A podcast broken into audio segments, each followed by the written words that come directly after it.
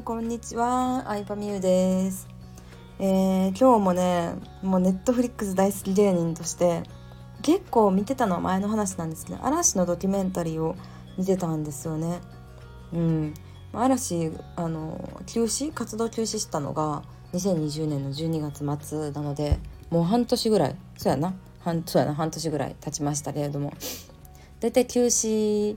までを1年間のドキュメンタリー、まあ、ラストイヤーとしてね本当はねあのオリンピックのこう何アンバサダーだったりとか、うん、最後もうアジアツアーだったりとかいろんな予定が本当ネットフリックスのそのドキュメンタリー始まった頃はこういうことがとても忙しい1年となるみたいな感じで始まったんですよ。そうでも言ったら2月3月ぐらいからアジアの中国のツアーができないかもしれないみたいなところから日本でのコンサートも最後なのにできないかもしれない。どうする？みたいなオンラインでするかどうする？みたいな。もうなんかねリアルタイムさがすごかったんですよね。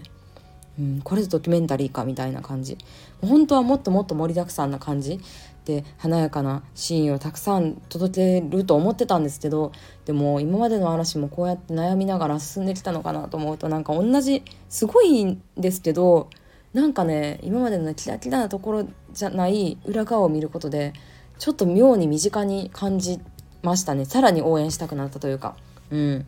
私は、まあ、めっちゃ嵐のファンっていうよりかは、まあ、ジャニーズが好きであのうんそうですね。まあキンプリのねコンサートに行ったりとか平成ジャンプも行ったしあとキンプリのファンクラブ入ったこととかもあるんですけどでも嵐の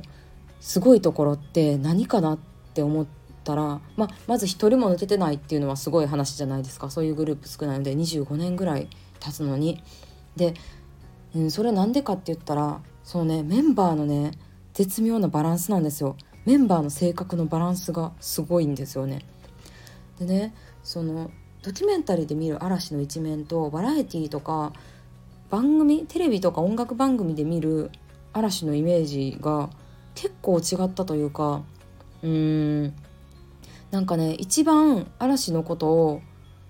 うん考えてるのは松潤だなっていうのはすごく感じですねもうそのねネットフリックスのドキュメンタリーも最後の方松潤のドキュメンタリーみたいに半分になっちゃってたんですけど彼はプレイヤーであり裏方なんですよね。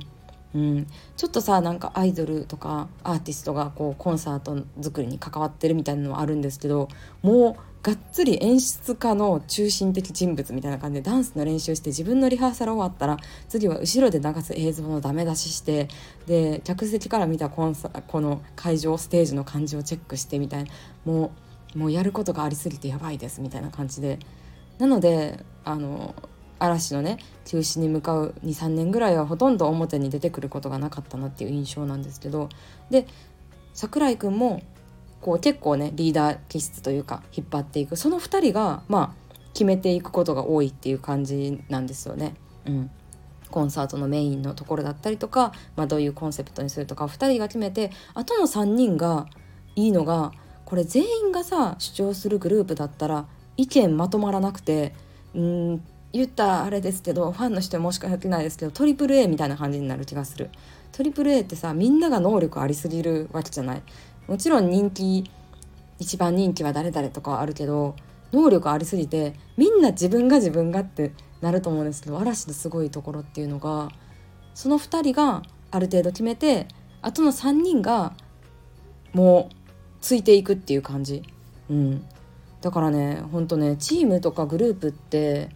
うんこれはなんか仕事でもそうだと思うんですけど決めたい人だけでもうまくいかないというか、うん、もちろん意見うん、何でもいいよっていう人だけでもうまくいかないですけどそのバランスが大事なんやなっていうのは思いましたね。うん。そう。だからそのね32で分かれてる決める人とそれに従う人って分かれてるのがすごくいいなというかだってさ決め決められたことに従うっていうのもさ自分の意見言いたいなって思うこともさあると思うの。分かんない。どうなんだろう。性格なんかな。うん。だからそのバランスがね嵐を支えたんだなっていうのは思って面白かったですね。そうで一見何かうん私は基本的には一人でこうビジネス、まあ、一人というか夫婦でやることが多いんですけどでも私が基本的には決めて夫が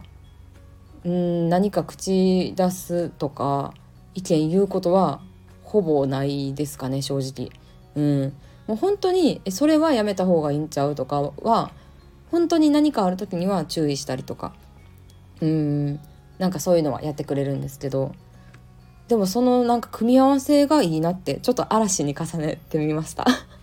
思いましたね。うん、でね意見出し合うとかって、まあ、友達同士だったらすごい価値観を意見出し合うってあると思うんですけどまた一緒に仕事をするとなると意見出す人同士ってさ絶対さどっちかがリーダーになるってなると思う。だって2人の意見が正反対だったらまとまら一生まとまらないじゃないですか。うん、だからなんかちょっと格差があるぐらいの方がうまくいったりとかうん。なんかその性格が反対の人がいた方がうまくいくっていうのはあるのかなと思いましたね。うん、決めそうでもキーワードはやっぱ決めたい人と従い決めてほしい人ここは大事だしうん。うん。同じ人がいるだけでもなかなか組織をまとめるのは大変なんじゃないかなと思いましたね。まあこんな目線でねあの話のねあのネットフリックスを見てる人がいるのだろうかって感じですけど私は結構なんか自分だなんか没入型で見ちゃうんですよね自分だったらどうどのポジションかなとか自分だったらどういう考えの人に近いかなとかを考えちゃうんですけどうん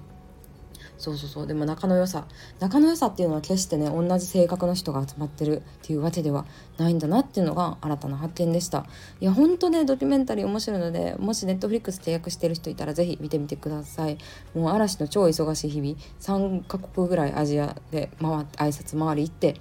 ね、もう本当に今日なのか何時から今日なのか明日なのかわからないのでそのねアジア周遊のプライベートジェットの中で寝てでまだレコーディングしてリハーサルしてバラエティ番組に出て、えー、コンサートの準備をしてみたいな目まぐるしい1年間がね、えー、はい、ドキュメンタリーとしてアップされてるので面白かったです。はい、という感じでした。ありがとうございました。